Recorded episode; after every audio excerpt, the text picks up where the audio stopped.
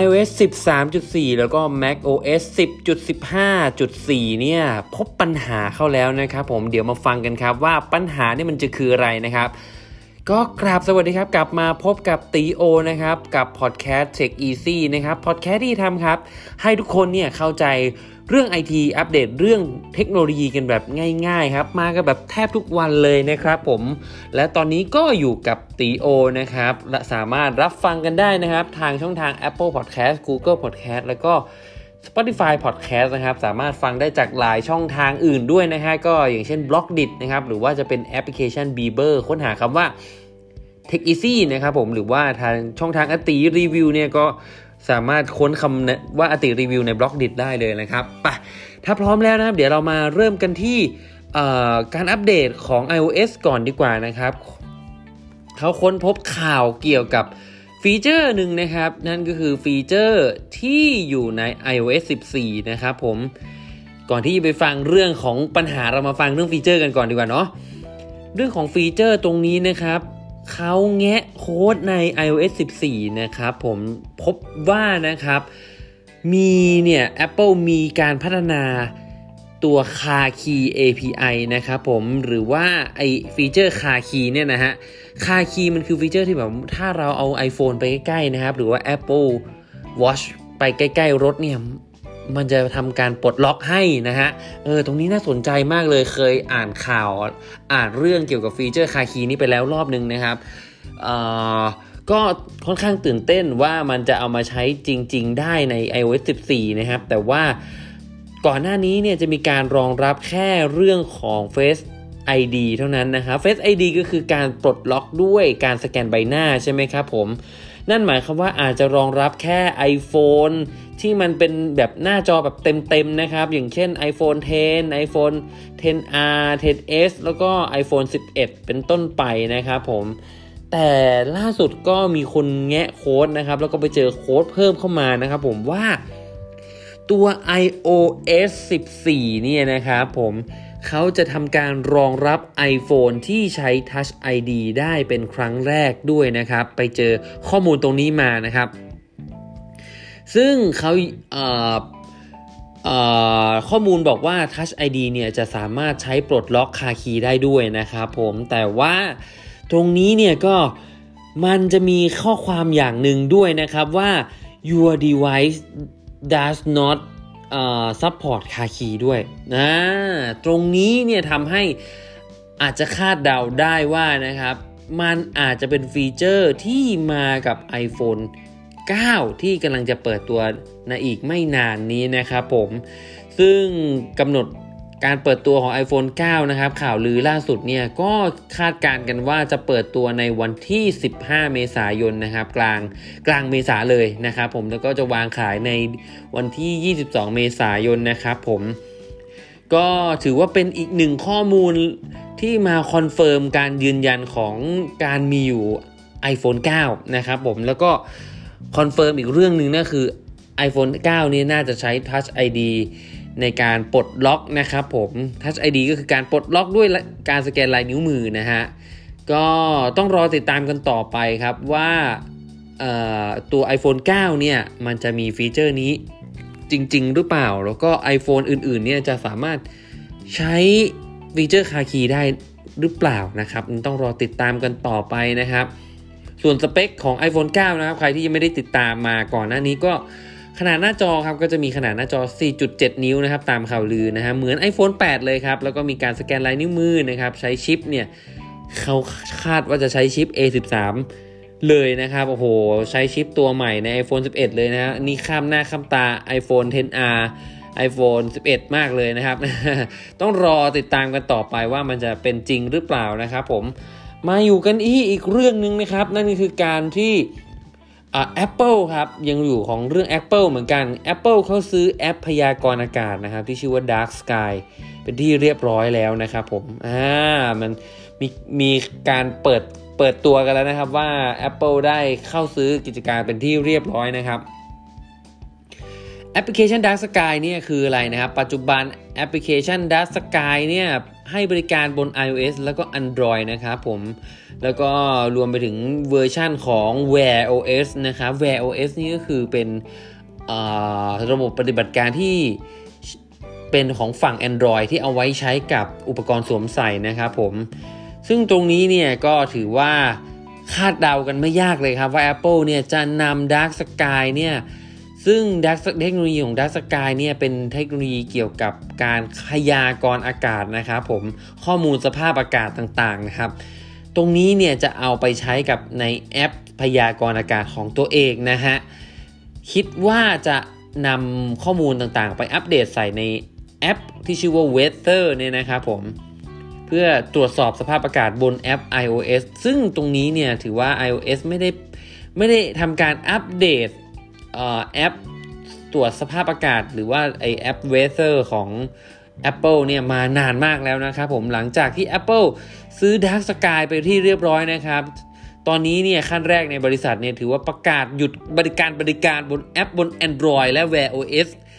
ตั้งแต่วันที่ 1 กรกฎาคมนี้เลยนะครับ โอ้โห เริ่มซื้อมาเสร็จปุ๊บก็เตรียมเลยนะครับ เตรียมเลย เพราะว่า Android กับ iOS ก็ถือว่าเป็นคู่แข่งกันอยู่ใช่ไหมครับผมตอนนี้ เขาก็จะทำการถอดแอปที่อยู่ใน Android ไปนะฮะ ให้เหลืออยู่แค่ใน OS นะครับผม ส่วนผู้ใช้ที่สมัครสมาชิกแล้วนี่ก็ถือว่าจะได้เงินคืนนะครับ ส่วนการบริการพยากรณ์อากาศบนเว็บเนี่ยก็จะถือว่าจะหยุดทำการไปเลยนะครับ เพราะว่าโดน Apple ซื้อกิจการไปแล้วเนาะเขาจะทำอะไรก็ได้นะฮะ เกี่ยวกับแอปตัวนี้ ก็จะเหลือไว้ในส่วนของเกี่ยวกับ iOS เท่านั้นนะครับผม อันนี้นี่คือในขั้นตอนแรกนะครับ ในขั้นตอนต่อไปเนี่ย Dark Sky เนี่ยถือว่าจะหยุดการให้บริการ API เลย API มันคืออะไร API ก็เหมือนเป็นเครื่องมือต่างๆนะครับที่ทางแอปแต่ละแอปเนี่ยเขาแจกจ่ายให้นักพัฒนาคนอื่น ๆ ได้เอาไปพัฒนาต่อ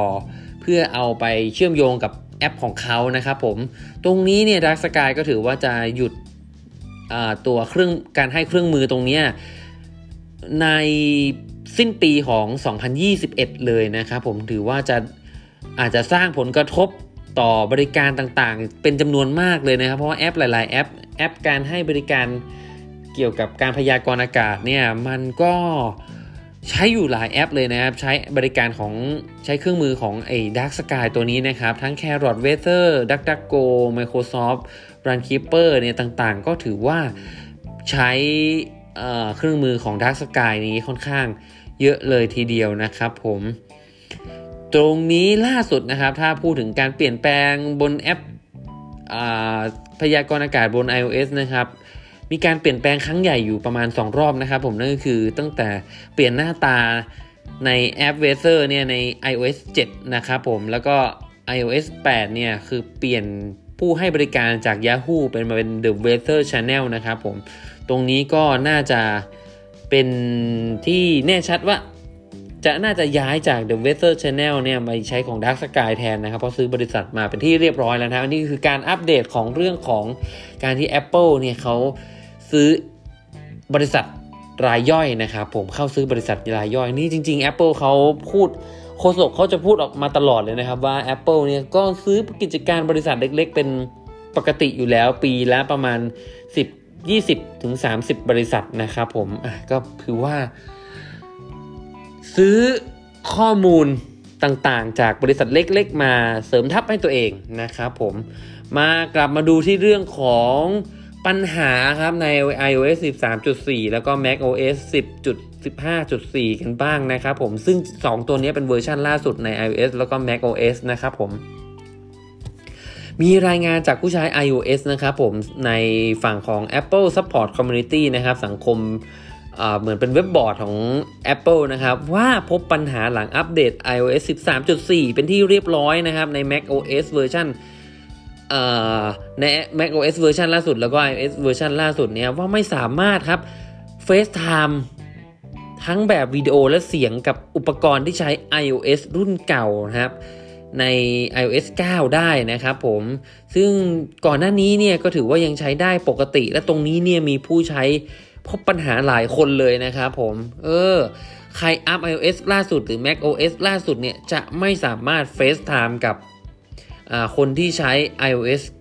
ต่ำกว่า iOS 9 หรือว่า iOS 9 ได้นะครับ มีคนทดสอบนะครับว่าถ้าคนที่ใช้ iOS เก่ากว่า iOS ล่าสุดอย่างเช่น 13.1 อย่างเงี้ยหรือว่า macOS รุ่น 13เอ่อ10.15 เฉยๆนะครับ ปรากฏว่าสามารถ FaceTime หาอุปกรณ์รุ่นเก่าๆ ได้นะครับ แต่ว่าพออัปเดตปุ๊บ ไม่สามารถ FaceTime หากันได้นะครับผมเออตรงนี้แหล่งอ้างอิงเนี่ยถือว่า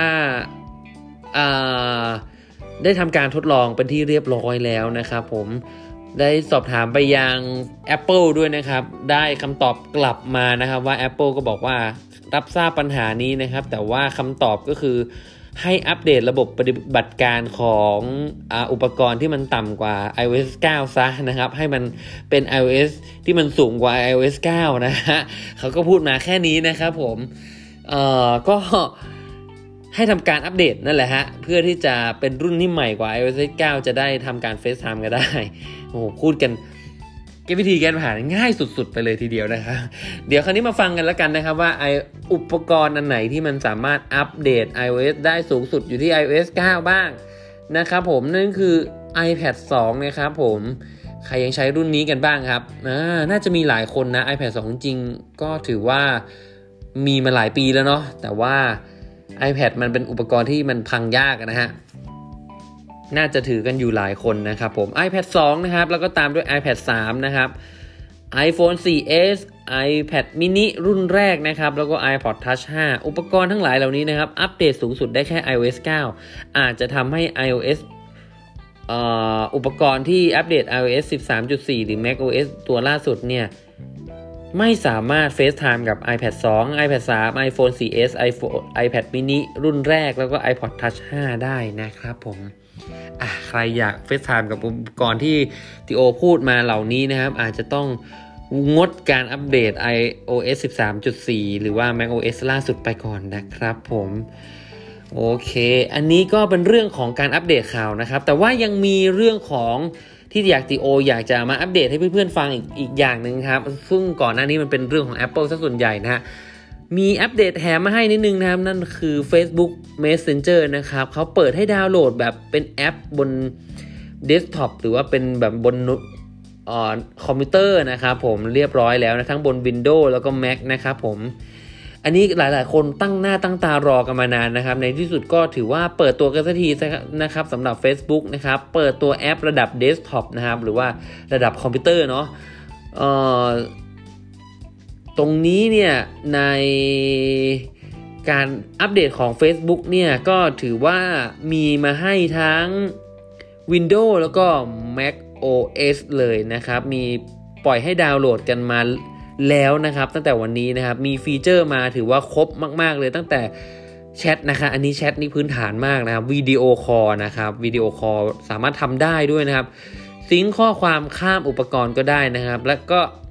ที่สำคัญครับรองรับ dark mode ด้วยนะฮะอ่าตรงนี้ถือว่าใครที่อยากใช้ dark mode ในเอ่อ ในบนเดสก์ท็อปเนี่ยหรือว่าฝั่ง Mac เนี่ยครับก็สามารถได้ใช้ได้แล้วนะครับ ปกติเราเวลาเราจะใช้ Messenger บนเว็บไซต์นะครับ มันไม่สามารถทำเป็น dark mode ได้ตอนนี้นะครับ ถ้าอยากจะใช้บนคอมพิวเตอร์เนี่ยก็ให้โหลดแอปแยกนะครับ ตรงนี้รองรับ dark mode ด้วย รองรับ notification การแจ้งเตือนด้วยนะครับผมเออลืมบอกไป dark mode คืออะไร dark mode ก็ที่มันจะเป็นสีมืดๆจอมืดๆอย่างนี้นะฮะเออ หลายคนใช้แล้วชอบแล้วก็ติดใจตีโอใช้แล้วก็ชอบมากเลยนะครับ เวลาเราหยิบมือถือมาเล่นตอนกลางคืนเนี่ยปรากฏว่ามันค่อนข้างที่จะสบายตามากกว่านะ เพราะถ้าเป็นพื้นสีขาวมันก็จะลำบากใช่ไหมฮะ เวลาเราดูอักษรดูอะไรต่างๆ พื้นขาวมันจะแสบตามากๆเลยในที่มืดเนาะตรงนี้ก็ถือว่า ช่วยเซฟสายตาเราได้ประมาณหนึ่งนะครับผมใครสนใจนะครับก็สามารถโหลดได้แล้วนะครับ ทั้ง Microsoft Store แล้วก็ Mac App Store นะครับผมอันนี้ก็อัปเดตแถมมาให้แล้วกันนะครับผมวันนี้ตีโอก็มาอัปเดตกันรอบโลกประมาณนี้นะครับ ทั้งเรื่องของ Apple อ iOS ที่มีปัญหากับฟีเจอร์ต่างๆใน iOS นะครับผมแล้วก็ Apple ซื้อกิจการไปนะฮะรวมไปถึงเรื่องของ Facebook ที่ทำการปล่อย Facebook Messenger ไปที่เรียบร้อยแล้วนะครับ ผมใครที่ชอบเรื่องราวแบบนี้สามารถติดตามตีโอได้นะครับ อย่าลืมติดตามทางช่องทาง Google Podcast Apple Podcast หรือว่า Spotify Podcast ก็ได้นะครับ ใครที่ชอบการรีวิว อย่างเช่น iPhone 9 เนี่ยจริงๆติโอพูดสเปคมามากกว่านี้เยอะมาก ๆ เลยครับ ใครอยากฟังเรื่อง iPhone 9 ฟังได้ที่อติรีวิวใน YouTube Channel นะครับผมหรือว่า Facebook Fanpage อติรีวิวก็ได้นะครับ โอเคครับ วันนี้ติโอต้องขอตัวลาเพื่อนๆไปก่อนไว้เจอกันใหม่ในครั้งต่อไปครับ สวัสดีครับ